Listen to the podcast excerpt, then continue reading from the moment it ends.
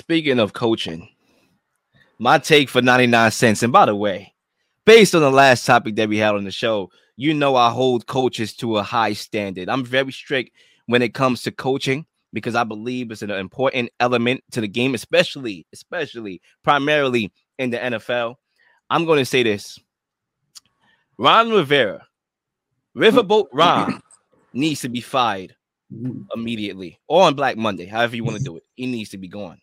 Now, look, okay, you was on life support, your playoff hopes prior to the loss against the Browns. Okay, prior you was on life support, and you went back to the guy who fails in big games and Carson Wentz. You decide to have him in a must-win game, bear you out.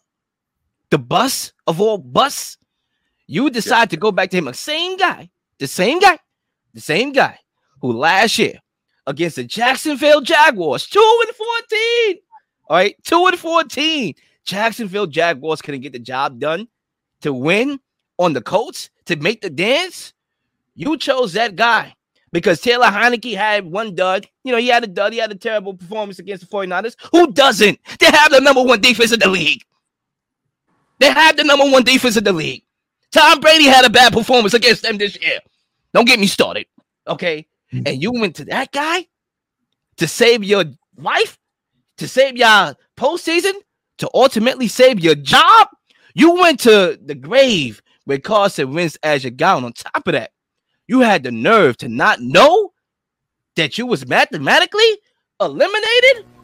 To clarify, you said you would talk about quarterback next week. If you guys are eliminated today by what happens at four o'clock, is Sam Howell in consideration? We can be eliminated. Yeah, if the Packers beat the Vikings, Oh, then you guys are eliminated. Earlier this year, I had my guy, Washington Commanders insider, Lake Lewis Jr., and I mentioned his job security. He said, No way, it'd be a bad PR stunt.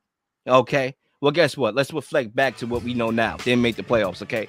I understand why he was hired to change the culture of the organization. But when the culture does not include winning, he got to go. That's my take for 99 cents. Mm.